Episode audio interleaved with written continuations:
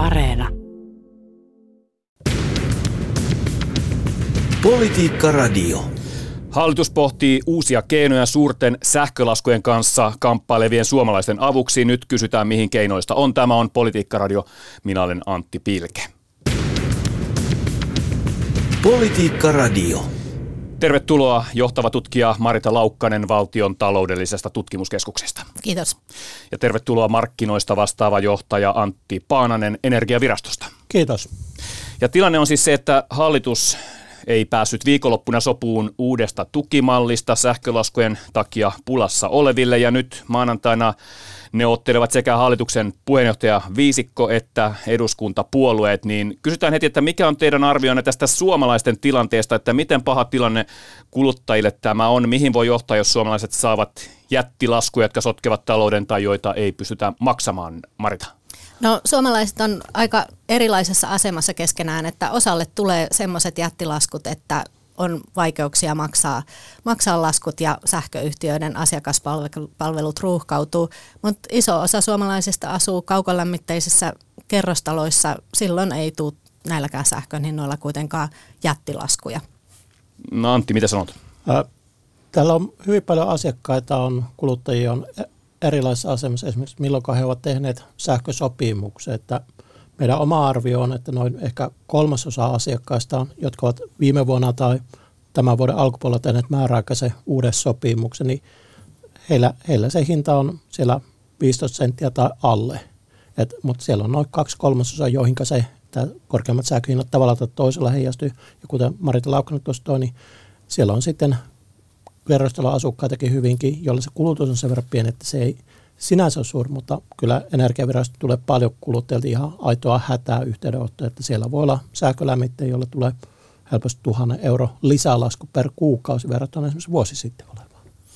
No siinä tuli, että eriarvoisessa asemassa on ihmiset, niin millaisia riskejä näette siinä, että jos kansalaiset ei nyt sitten sähkölaskuja pysty maksamaan? No kyllä tosiaan nämä on isoja laskuja, joita joillekin ihmisille on tulossa, niin hätä on suuri ja sinänsä tosiaan on nyt perusteltua, että tähän yritetään jotakin ratkaisuja miettiä ja EU-asetuskin velvoittaa siihen. No Antti vielä, niin laki takaa oikeuden kohtuuhintaiseen sähköön ja energiaviraston pitäisi määritellä, mitä se tarkoittaa ja energiaviraston tehtävänähän on valvoa ja edistää energiamarkkinoita, niin mikä nyt on käsitys, mikä on kohtuuhintaista? Asian käsittely on meillä vielä pohdinnassa. Tässä on hyvin paljon erilaisia näkökulmia. Toki täytyy katsoa sitä asiakkaan näkökulmaa, että mikä on sitten kohtuus, mutta toisaalta myös yhtiötenkin näkökulmasta ei, ei lainsäädäntö edellytä, että heidän pitäisi tappiolla myydä. Eli se ei ole yhtä suuruusmerkki, että mahdollisimman halpa hinta. Eli kyllä siinä vähän kallistaa ehkä enemmän siihen markkina pohjaisuudet markkinoilta se hintareferenssi siihen täytyy saada ja kohtuullinen tuotto sen päälle. No mennään näihin keinoihin sitten. Eli valtiovarainministeriössä sekä työ- ja elinkeinoministeriössä on työstetty nyt viikonloppuna tapoja, joilla korkeita sähköhintoja voitaisiin kompensoida kuluttajille nopeasti ja mahdollisesti takautuvastikin. Ja eduskuntapuolueet pohtii siis nyt maanantaina keinoja helpottaakseen tästä sähkön hinnoista kärsivien kansalaisten tilannetta. Ja nyt vaihtoehtoisena tukimalleina on ollut esillä ainakin sähkön hintakatto, takuhinta tai nykyisten tukikeinojen laajentaminen. Niin mitä sanotte tästä tilanteesta ja näistä vaihtoehdoista, Marita? Äh, no, äh, kattohinta varmaan on vaikea Suomen markkinoilla toteuttaa, että varmaankin se takuuhinta tai sitten noiden olemassa olevien tukien jollakin tavalla uudelleen, uudelleen parametrisointi olisi ne vaihtoehdot. Ja itse mietin sitä, että, että kun nyt ne tuet on jo, on jo silloin budjettiriihessä päätetty, siellä on kaksi erilaista tukea, niin selvittäisikö helpoimmin sillä, että, että pikkasen tehtäisiin niihin muutoksia, mutta ehkä tässä on nyt semmoinen tahtotila, että tavallaan se pitää se sähkölasku sinällään saada, saada pienemmäksi ihmisiltä, eikä, eikä haluta jäädä odottamaan sitä, että verotuksen kautta sitten saa rahaa ikään kuin jälkikäteen takaisin. Eli nyt ne, mitä on jo tehty silloin alkusyksyn budjettiriihessä, niin sähkön arvonlisävero on laskettu alkuvuoden ajaksi alimpaan 10 prosentin ALV-luokkaan ja kotitalousvähennyksen tapainen sähkövähennys, sekin tulee voimaan vuoden alusta, samoin pienituloisille tarkoitettu sähkötuki. Eli paras vaihtoehto olisi siis näiden nyt laajentaminen.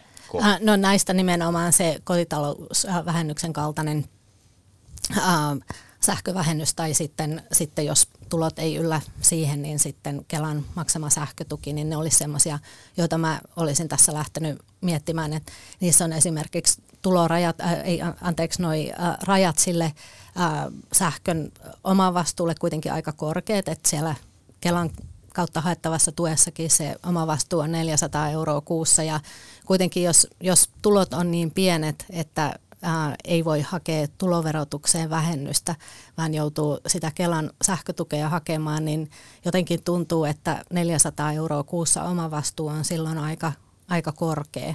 Että voisiko sitä esimerkiksi miettiä. Siinä, siinä olisi yksi kandidaatti. Ää, ja samoin sekin ää, kotitalousvähennyksen kaltainen tuki, niin siinä on, siinä on samoin tuommoinen oma vastuu. Toki nämä on sillä tavalla sitten hitaita keinoja, että että vuoden alusta jo voi hakea uutta verokorttia, jos sitä tuloverovähennystä hakee, mutta et kuitenkin sehän liudentuu sinne sitten koko vuoden tuloverotukseen, että se ei suoraan, suoraan niin kuin kohdistu sille tammikuun sähkölaskulle. No entä Antti, mitä sanot näistä vaihtoehdoista, mitä on nyt pyöritelty, että mikä olisi paras tapa nyt suomalaisia, jotka on pulassa, niin tukea? Mitään helppoa keinoa ei ole olemassa. Eli mitä voi sanoa nämä, mitä on olemassa nämä tuet, jotka on tulossa vuoden vaihteessa, eli nämä sähkövähennys ja tuki, niin ehkä sillä se haaste, että se, se tulee viiveellä se tuki sinne asiakkaalle ja ehkä se tällä hetkellä koetaan se suurin hätä on se, että tulee ne vaikka tammikuun lasku, siihen ihmisen löytyykö sitä rahaa edes maksaa sitä laskua, että ei tarvitse lähteä ottaa lainaa lasku, maksamista varten, jonka se sitten ehkä myöhemmin sen tuen kautta saada kompensoitua. Eli tässä varmasti joudutaan miettimään myös keinoja, joilla se on nopeavaikutteisempia, mutta tietysti niissä on aina haasteet ja tietysti iso haaste tulee varmasti, että nämä tulee maksamaan valtiolle. Summa on vielä tietämättä, että kuinka suuri, mutta helposti puhutaan miljardeista. Miljardeista puhutaan.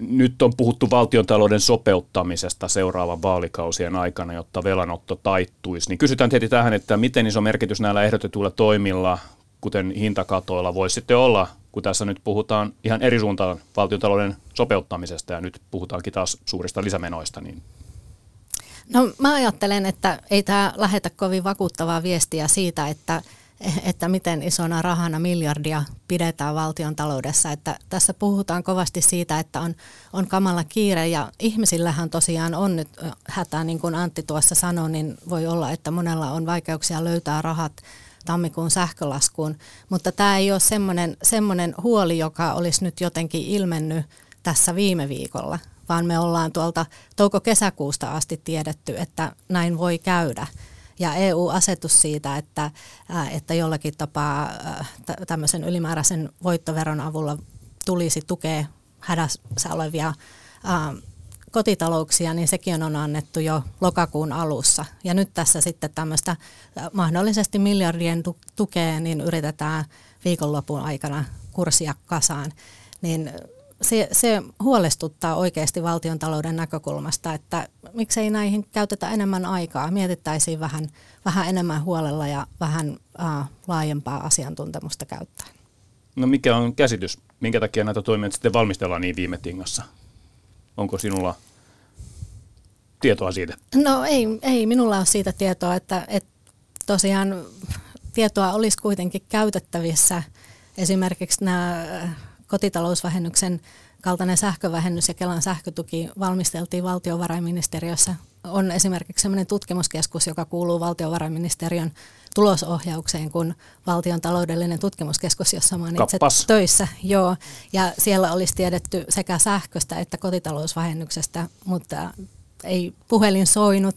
Niin ei ole siis koko syksynä soinut puhelin, ei, niinkö? Ei. No onko, mikäs ministeriö tässä nyt sitten on istunut tämän asian päällä, joka ei ole sitten tehnyt tehtäviään?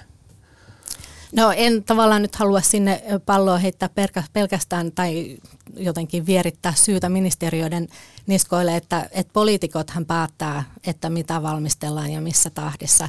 Että tavallaan toki sitten virkakoneistokin, jos heille sanotaan, että, että nyt teillä on viikko aikaa, niin sitten on viikko aikaa ja siinä ei niin ihmeitä ehdi, mutta että enemmän mä nyt ajattelen sitä poliitikkopuolta No tässä. kuka siellä on ollut toimeton? Äh, niin, kukas tästä nyt, nyt vastaa, mutta tätä, aikaisemmin olisi pitänyt lähteä liikkeelle, paljon aikaisemmin. Tämä on ollut puoli vuotta tiedossa, että on mahdollista, että ollaan tämmöisessä tilanteessa nyt. No Antti, mitä ajattelet tästä tilanteesta? Äh, sinänsä on näköpiirissä ollut, että talve, tämä tuleva talvi hinnat tulee olemaan todennäköisesti selvästi ja näyttää edelleenkin, että ne on korkeampia kuin mitä, mihinkä ollaan totuttu, eli korkeita hintoja on tälle talvelle, että ehkä loppukeväästä ensi syksynä ollaan jo selvästi paremmassa tilanteessa. Mutta tietenkin on se, että varmasti on poliitikolla ja ministeriöllä haaste, että löytää se semmoinen tasapaino, mikä olisi se riittävä tukitaso. Ei, ei mennä yli tukeen ja koko ajan tässä on suuri epävarmuus, mihinkä tämä kehittyy. Että tuleeko, kun, koska ne ennusteet, mihinkä se hintataso esimerkiksi johdannaista, niin ne on eläneet tässä syksyn aikaa todella voimakkaasti. Silloin syyskuussa puhut, elo-syyskuun vaihteessa puhutte, että puhutaan jo ö, tota 500 euron per megawatt, eli 50 sentin hintatasosta, nyt ehkä 30, eli siellä on todella isoja muutoksia, että onko se esimerkiksi nämä, mitä on tähän mennessä olleet, ne tukijärjestelmät, olisivatko ne olleet riittäviä? Siinä, niitäkin kun lähdetään valmistamaan, joudutaan miettimään, mihinkä, mihinkä hintatasoon varaudutaan. Mutta Tämä on, tämä on hyvin haasteellinen kysymys ja eikä, se, eikä ratkaisut ole mitenkään helppoja. Ja puhuitko äsken niistä hinnoista, siis mitä kuluttajat maksaa? Että 30 tä, tä, nämä on niin tukku, tukkuhinnoilla. Esimerkiksi katsotaan, millä esimerkiksi sähkötuotteet myyjät niin johdannaissopimuksella niin markkinat arvioivat, mihinkä hintataso se tulevan talven hinnat voisi olla. Ne ei ole niin varsinaisesti mitään ennusteet, mutta se on markkinoiden näkemys, viimeisimmän näkemys, mutta sekin elää hyvin paljon, että – täällä esimerkiksi sanotaan vaikka joku Olkiluoto kolmosen val- valmistuminen, se heijastuu väistämättä markkinoihin ja siinä kun on tullut viiveitä, niin se on tietysti ollut yksi muun muassa yhtään tekijä näihin haasteisiin. Okei, eli Olkiluoto kolmosen ongelmat. Mikä tässä nyt sitten aiheutti sen, että tästä tuli nyt tässä tällainen iso kysymys nyt ihan tässä hiljattain? Oliko se, että talvi tulikin vähän ennakoitua aikaisemmin vai oliko se tämä Olkiluodon ongelmat vai mikä, miten näkisitte tilanteen? Äh, tätä on vaikea niin ulkopuolisena lähteä spekuloimaan, että mikä niin kuin esimerkiksi poliitikoissa herätti esimerkiksi viime viikolla sen voimakkaamman keskustelua. Tietenkin on ollut tiedossa, että säkyytiöt ovat esimerkiksi nostaneet hintoja, korkeita hintoja, ja sitten tietysti oli viime viikolla tuli näitä olkiluodon viivästymisiä, ja, ja sattui vielä olla pakkasviikko, joka sille viik- viime viikolla sattui korkeampia hintoja, että se tietysti ehkä voi aiheuttaa keskustelua siinä, mutta – Esimerkiksi nämä tunnettaiset pörssihinnat, nämä päivittää elää ihan säätilanteen mukaan. Tällä viikolla on lauhempaa ja tuulista, niin hinnat on tulleet selvästi alaspäin viime viikosta. Jos mennään vielä tarkemmin näihin keinoihin, niin nyt viikonlopun tietojen mukaan vähiten vastustusta eri suunnilta olisi ollut niin sanotulla takuuhintamallilla ja siinä siis puututtaisiin sähköyhtiöiden asiakkailtaan perimiin hintoihin. Sähköyhtiöt edellytettäisiin, edellytettäisiin tarjoamaan asiakkailleen määräjäksi kohtuuhintaisia sähkösopimuksia ja sen arvioidaan olevan nopeasti käytössä oleva, mutta kallis keino. Niin mitä sanotte tästä? No pitää paikkansa varmaan nopeasti käytettävissä, jos se tarkoittaa siis sitä, että valtio sitten maksaa erotuksen siitä takuuhinnasta ja, ja sähkön markkinahinnasta. Mutta mut se on tosiaan sitten laaja pohjainen toimi, joka kohdentuu ihan kaikkiin ja, ja siinä mielessä tulee kalliiksi. Ja en, en kyllä mitenkään halua vähätellä tätä ongelmaa, että vaikeitahan on hyvää ratkaisua – keksiä, mutta monesti kuitenkin hyvän ratkaisun keksimistä edesauttaa se, että varaa siihen riittävästi aikaa, aikaa sen sijaan, että, että tässä nyt laitetaan ehkä miljardi menemään, ää, jos riittää ää, yhden viikonlopun suunnitteluurakalla. Mitä Antti sanot takuuhintamallista? Tämä olisi varmasti sellainen keino, joka on niin nopeasti toteutettavissa, eli sähköyhtiöt alkaa tarjoamaan tiettyyn takuhintaa sopim- sopimuksen, mutta sitten siinä on varmasti se, että mikä on se sähköyhtiöllä se oma hankintakustannus, se voi olla jotain muuta, eli ä, tavallaan velvoitetaan myymään tappiolla asiakkaille, eli silloin siinä tulee se piikki sinne, että mi, mi, miten sille sähköyhtiölle korvataan se erotus. Siinä voi olla toki yhtiöllä eroja, mutta joillakin voi olla hyvinkin merkittävä se tilanne, tarvitaan korvaus. Ja tämä on hyvin laaja, eli siellä on sitten helposti niin kuin laajasti asiakasjoukkoja. Toki, toki tässä voi, voi sitten miettiä, että rajataanko se tämmöinen takuhinta vain tietyille asiakkaille, joilla pidetään se hallinnassa, kuinka isosta määrästä asiakkaista, kuinka isoista volyymeista puhutaan. Kuinka helppoa se olisi rajata tietyille asiakkaille nyt tällä aikataululla se? Onko siitä teillä arviota?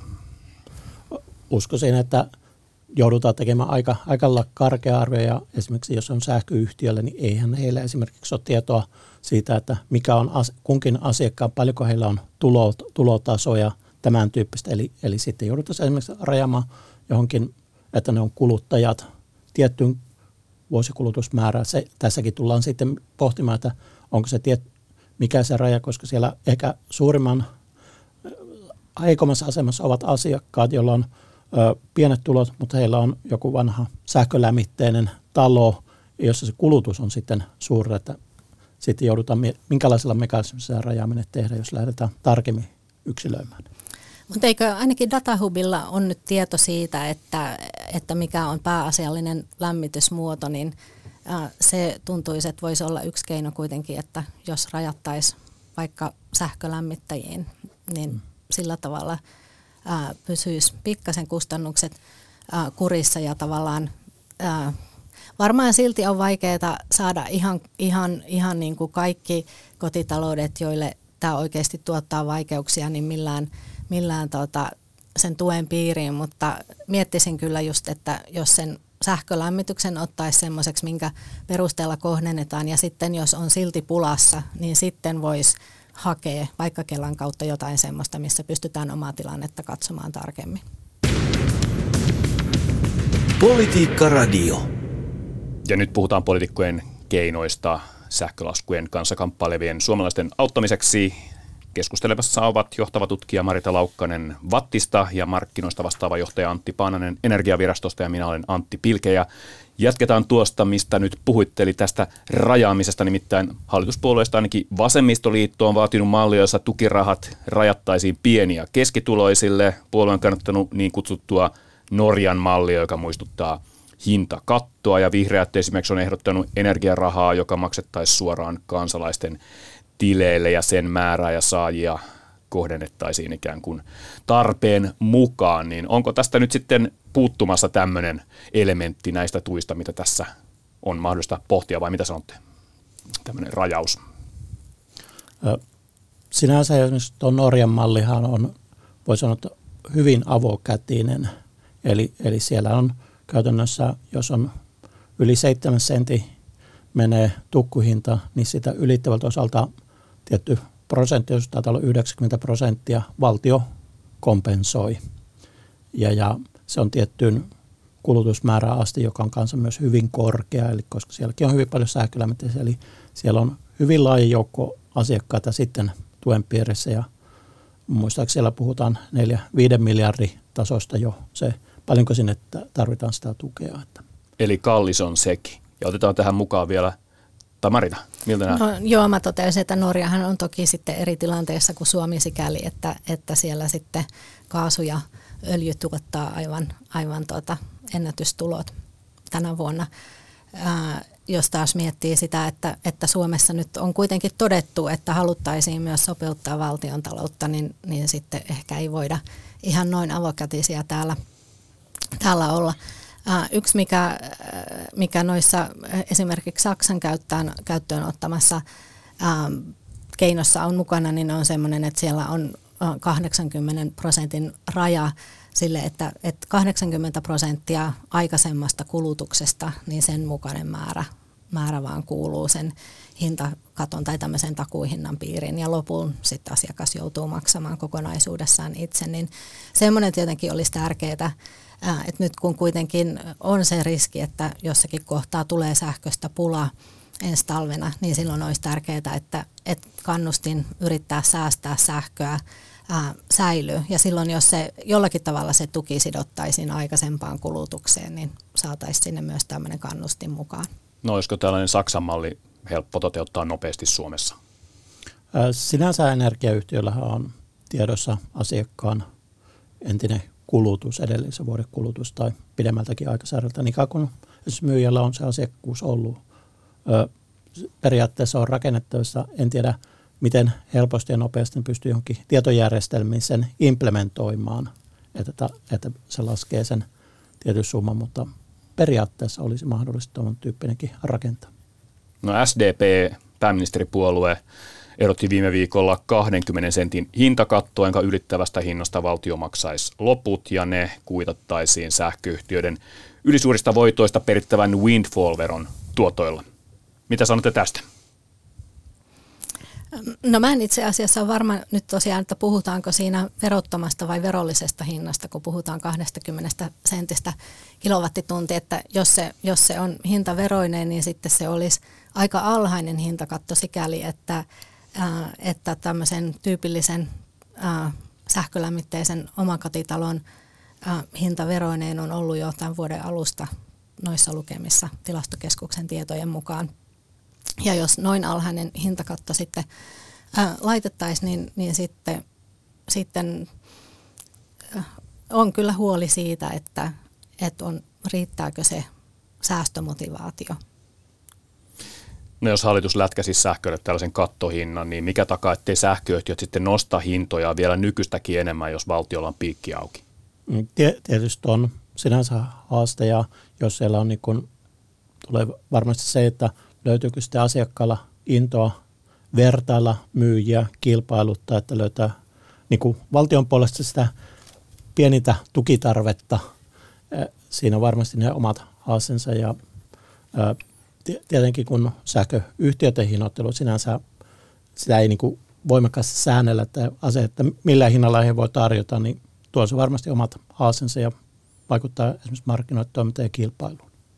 No kysytään siitä, kun energiayhtiö Helen tiedotti tänä aamuna, että se tulee asiakkaitaan vastaan määräaikaisella sopimuksella, jossa sähkö maksaa juurikin tuon 20 senttiä kilowattitunti, niin tämmöinen tuli tähän aamuun. Mitä sanotte siitä? Mistä tämä nyt kertoo? No tuntuu, että varmaan on ollut painetta, että he jollakin tavalla vastaa omien, omien asiakkaidensa hätään, mutta että nyt on tosiaan kyseessä sitten kunnallinen energiayhtiö, eli siinä mielessä tämmöinen, se ei toimi samalla, samalla logiikalla välttämättä kuin voittaa tavoitteleva yritys, eli siellä voidaan sitten ottaa, ottaa myös tota, niin kuntalaisten, ää, kuntalaisten jollakin tavalla tämmöinen näkemys ää, huomioon. Ja nyt sitten mietityttää myös, että kun ää, nyt lausuntokierros päättyi siitä ää, ylimääräisestä voittoverosta, niin siinäkin sitten tietenkin, että, että jos äh, tämmöisen kunnallisen yhtiön päätöksenteko äh, ohjaa jokin muu kuin pelkästään voiton tavoittelu, niin sitten osaltaan tämä, että, että ne ylimääräiset voitot nyt sitten osittain verotettaisiin pois ja ne menis valtion budjettiin, niin voihan sekin äh, saada kunnalliset yhtiöt miettimään, että millä tavalla he sitten haluaa hinnoitella näissä puitteissa. Mutta siinä Helenin mallissa oli kuitenkin tosiaan sitten se, se hyvä ja ehkä sitä nyt voisi sitten, sitten nämä meidän ä, poliittiset päättäjätkin miettiä, että minkälaisia hinnoittelumalleja nämä yhtiöt on keksinyt. Et siinähän kuitenkin kannustetaan sitten kuluttajia ä, säästämään sähköä huippukulutustunneilla silloin, kun sähkö on todella kallista ja sähköstä meinaa tulla pula, että se näkyy kuitenkin sit siinä hinnassa. No onko se nyt samanlainen kuin Kokkolan mallista on paljon puhuttu, niin onko tämä Helenin esiin tuoma nyt sitten vähän niin kuin samanlainen? Tässä on varmasti hieman eroja, että Kokkola saa kaupunki omistajana ja, ja rajaa sen, että on kokkolalaisille, Kokkolan kaupungin alueella oleville kuluttajille se on tietty hintaraja, että siihen hintaan enintään saa maksaa sen paikallisen yhtiön hinta. Että tässä mitä ehtinyt tutustua tähän Helenin, niin tämähän on niin kuin, myöskin on rajattu, se on vain niin kuin, Helsingin kuluttajat, mutta myös on ne entuudesta olevat asiakkaat ulkopuolella ja siinäkin on nämä kuluttajat lähinnä. Ja sitten tietysti tässä on Helen mallissa myös, että se on määräaikainen sopimus siinä. Sitten asiakkaan on kuusi kuukautta oltavaa siinä sopimuksella ja siinä on toki näitä elementtejä, että se 20 senttiä, mikä he on, niin se on perushinta ja se, että miten asiakas sitä sähköä käyttää, että onko se kalliin, kalliilla ajeleva halvimmalla, niin se on plus miinus maksimissaan 5 senttiä, että siinä voi olla, jos sattuu kaikkein kalleimpana aikana kuluttamaan, se nouseekin 25 senttiä Et toki siinä on hyviä tämmöisiä ohjauselementtejä. On että samantyyppisiä on muutamia muitakin, että tietenkin nämä tekee vähän hinnoittelu monimutkaisessa asiakkaalle vähän vaikeampi ennakoida mitä se lopulta tuleekaan maksamaan. No kysytään vielä siitä, kun oppositiosta taas on väläytetty ainakin kokoomuksesta sitä, että puututtaisiin sähköpörssiin, puututtaisiin sähköpörssiin niin, ettei kallein tuotantomuoto enää yksin määräisi hintaa ja perussuomalaiset vaatii jo syksyllä kotimaisen kohtuuhintaisen sähkön myyntiä pörssin ohi. Miltä tämä kuulostaa?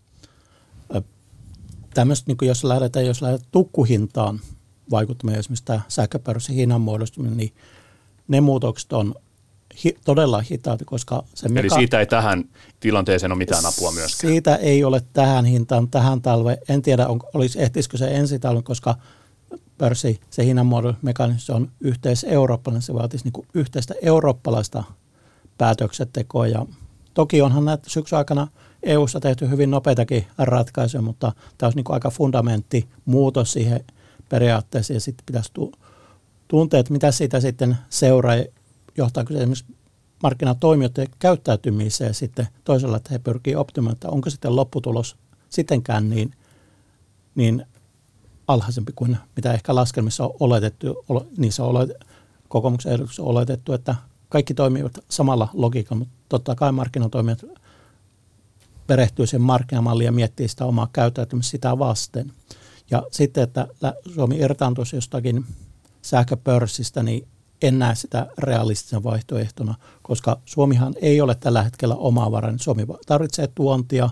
Joskus me, kun tulee lisää tuulivoima, me voimme ehkä olla yliomavaraisia, täytyy vientiä, että kyllä me joudutaan yhteisessä markkinassa ja tähän saakka, kun markkinat avautuvat, niin pörssikautta suomalaiset on loppupeleissä paljon hyötyneet siitä ja saaneet loppupeleissä edullisemmalla sähköllä kuin ne yrittää, että olisi täällä tuotettu itse ja yrittää olla omavaraisia kalliimmalla tuotantomuodoilla. No tosiaan nyt kokoomuksestakin on puututtu siihen markkinoiden toimintaan, niin miten hyvin nyt sitten ylipäätään markkinat sähkömarkkinoilla ikään kuin toimii, jos tilanne on tämmöinen? Eikä tällä hetkellä suurin haaste sähkömarkkinoilla on, että meillä on niukkuutta. Jos puhutaan tukkumarkkinoilla, eli sieltä on se, esimerkiksi Suomen osalta Venäjä tuonti poistui keväällä, siitä lähti 1500 megawattia, Olkiluodo viivästyminen, siitä niin kuin tavallaan aiemmin odotettu kapasiteetti siitä on 1600, eli yli 3000 megawattia tavaraa puuttuu sitä tarjonnasta, joka huippukulutus Suomessa on joku 14 000, että se on hyvin, hyvin merkittävä osa, jolloin sitten ollaan siellä niukkuudessa ja silloin kun joka hetki täytyy kysynnän ja tarjonnan mukaan hinnan määrätyä, niin se heijastuu se korkeampi ja se niukkuus näkyy myös, ei pelkästään Suomessa, on, on myös Keski-Euroopassa ja esimerkiksi viime viikolla korkeisiin hintoihin vaikutti se, että Ruotsista oli ydinvoimakapasiteettia huollossa ja se näkyy heti, heti tänne ja tuulivoimaakaan ei ollut ihan siinä määrin saatavilla kuin voisi, voisi maksimissaan olla. Ja nyt ilmeisesti Ruotsin tilanteessa saattaa olla vähän helpotusta tulossa, mutta kysytään sitä, että kun nyt Ylen aamussa vanhempi tutkija Iivo Vehviläinen Aalto-yliopistosta sanoi, että varautuminen energiakriisiin on varmaan suurin epäonnistuminen Suomen taloushistoriassa. Niin onko nyt todellakin näin pahasti mennyt pieleen? Mitä sanot Marita? No, on tämä sillä tavalla mennyt pieleen, että tosiaan kun tässä on ollut kuitenkin, kuitenkin kuukausia, puoli vuotta aikaa toimia ja asiantuntijat on, on Aalto-yliopiston tutkijatkin ovat, ovat tästä varoittaneet ja todenneet monen kertaan, että pitäisi alkaa valmistautua ja toimia hyvissä ajoin. Ja, ää, ei, ei tässä nyt oikein olla lähdetty rivakasti liikkeelle, että yksi tukipaketti tosiaan pistettiin kasaan, ää, olikohan sitä nyt viikko, kaksi aikaa, kun sitä tehtiin silloin budjettiriihen ää, alla. Ja siinä ei kovin paljon kuultu asiantuntijoita jos olisi kuultu, niin silloin olisi voitu kertoa, että ehkä tämä kotitalousvähennyksen kaltainen sähkövähennys kuitenkin on sitten semmoinen monella tapaa hankala keino vastata siihen, jos ihmisillä on oikeasti ää, oikeasti hätä ja nyt taas sitten ikään kuin, niin kuin kerrotaan ihmisille, että, että nyt on kiire, mutta ei se kiire ole semmoinen kiire, joka alkoi ää, tällä viikolla. Että ihmiset tietää töissä, että jos alkaa just ennen deadlinea vasta tehdä asioita, niin sitten tulee kauhea kiire, mutta nyt on ollut tiedossa jo kauan aikaa, että, että ihmisillä voi olla hätä tässä, tässä talven tullen. No kysytään vielä pähkinänkuoressa. Mikä oli sitten paras keino vastata tähän tilanteeseen? No monimutkainen ongelma tässä on kyseessä, mutta että ainakin olisi pitänyt aloittaa se suunnittelu paljon paljon aikaisemmin. Että tässä on kuitenkin paljon tämmöisiä kysymyksiä, mitä Anttikin mainitsi, että, että millaiset tietojärjestelmät meillä on käytössä. Pystytäänkö, meillä on tavallaan hirveän paljon tietoa. Sähköyhtiöillä on tieto siitä aikaisemmasta kulutuksesta. Meillä on myös Datahubissa tieto siitä, että mitkä kotitaloudet lämmittää sähköllä. Tulorekisteristä saadaan muutaman kuukauden viipeellä ihmisten tulos, että, tulot, että niitä tietoja on, jolla oltaisiin pystytty räätälöimään semmoinen verrattain pienituloisille sähkölämmittäjille esimerkiksi suunnattu tuki, jolloin valtion taloudelle kustannukset olisi jääneet pienemmiksi. Mutta tietojärjestelmien muuttaminen ei ehkä tapahdu muutamassa päivässä, mutta et nyt olisi ollut kuukausia, puoli vuotta aikaa ja tuntuisi, että, että sitten jos aletaan puhua kustannuksista, jotka on miljardeja, niin olisiko siitä kuitenkin kannattanut joku osa lohkaista semmoiseen tietojärjestelmätyöhön ja säästää valtion rahaa? Kysytään heti sitä, että elinkeinoministeri Mika Lintilän mukaan on mahdotonta luoda sähkötukea, jota maksettaisiin tulojen perusteella. Onko näin? Äh, no mä en osaa nyt sitä tietojärjestelmäsuunnittelijan työtä tehdä tässä haastattelussa, mutta äh, ne tiedot on kuitenkin olemassa, niin äh, en, en nyt tiedä, että onko oikeasti selvitetty, että minkälaista työtä semmoiset järjestelmämuutokset olisivat vaatineet. No kysytään vielä, että eri maissa on siis otettu nyt käyttöön erilaisia tukimalleja ja Saksan mallista tässä jo puhuttiin, mutta minkä maan, su- minkä maan suunnasta Suomen nyt kannattaisi erityisesti katsoa esimerkkiä? Antti. Ää, nyt en, en pysty sanomaan, että mikä olisi niin kuin hyvä, paras malli. Ka- kaikissa hieman eri näkökulmasta lähdetty, haluttu tukea sitä kuluttajia, ettei joudu niin korkeisiin laskuihin. Ää, toiset voi olla avokätisempiä kuin toiset. Että en, en pysty antamaan että suositusta, että mikä on se toimiva, että tietenkin on, olisi tärkeää, että se kohdentuisi niille asiakkaille, jotka erityisesti tarvitsee tukea. Edelleen säilyy kannuste energiasäästö, koska se tulevana talvena on tärkeää, että myös se energiasäästö säilyy. Ja on, on hyvä, että esimerkiksi myöskin kaikki asiakkaat ovat jo sitä tehneet riippumatta siitä sopimuksestaan. Ja sitten, että tietenkin tämä valtiotalouden kannalta, että ei niin kuin turhaa käytetä rahaa näihin. Ja tietenkin on tärkeää myös sitten ylläpidetään että se markkinoiden toimivuus siellä taustalla, että ei lähdetä sitä rikkomaan, että tämä on niin kuin, tämä, tämä hetken kriisi ei, ei lähde tekemään sellaisia muutoksia, jotka sitten aiheuttavat pidemmällä aikavälillä ongelmia. Kysytään vielä siitä, että maksaako kotitaloudet nyt tästä kriisistä suurimman laskun, että eikö osa teollisuudesta saa edelleen sähköä omakustanne hintaan mankala periaatteella, niin mitä sanot tästä? Ä, yrityksillä voi olla hyvin erilaiset tilanteet. To, toki siellä voi olla, esimerkiksi on tämmöistä mankala-tyyppistä, heillä on, heillä on osakkuus johonkin voimalaitokseen, saavat sitä omakustannus niin osakkuussähköä tai omaa tuotantoakin.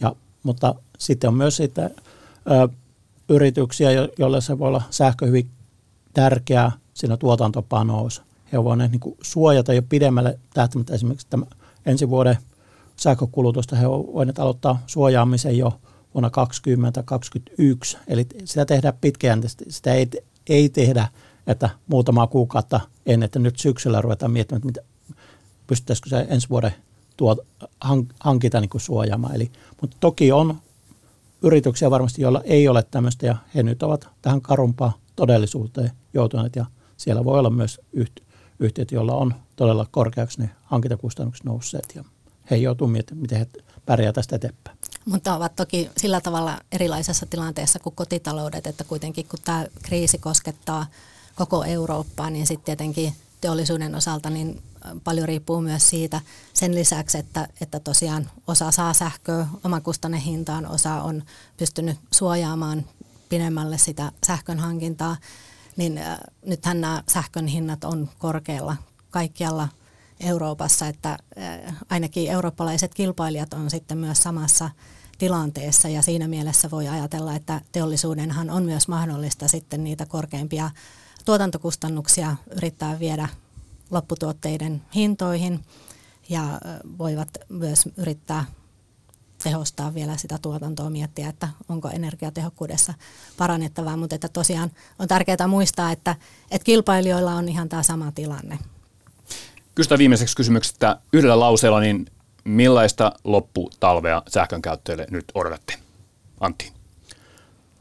Kyllä siellä varmasti on monelle kuluttajalle isoja sähkölaskuja. Itse tietenkin toivon myös, että tulisi tämmöinen lauhempi talvi, eli sähköhinnat pysyisivät markkinoilla niin kuin kohtuullisen tai alemmalla tasolla ja tuulivoima, että ei jouduttaisi ainakaan siihen sähköpulaa, koska siitä aiheutuu varmasti isoja ongelmia, joita me ei kaikki edes vielä tunnista. Millaista talvea odotat? No ihan samanlaista kuin Antti, että nyt on kyllä varmaan monella toiveissa se, että olisi aika lauhaa ja, ja tuulta riittäisi. Kiitos vierailusta Politiikka-radiossa markkinoista vastaava johtaja Antti Paananen Energiavirastosta. Kiitos. Ja kiitoksia johtava tutkija Marita Laukkanen valtion taloudellisesta tutkimuskeskuksesta. Kiitos. Politiikka Radio.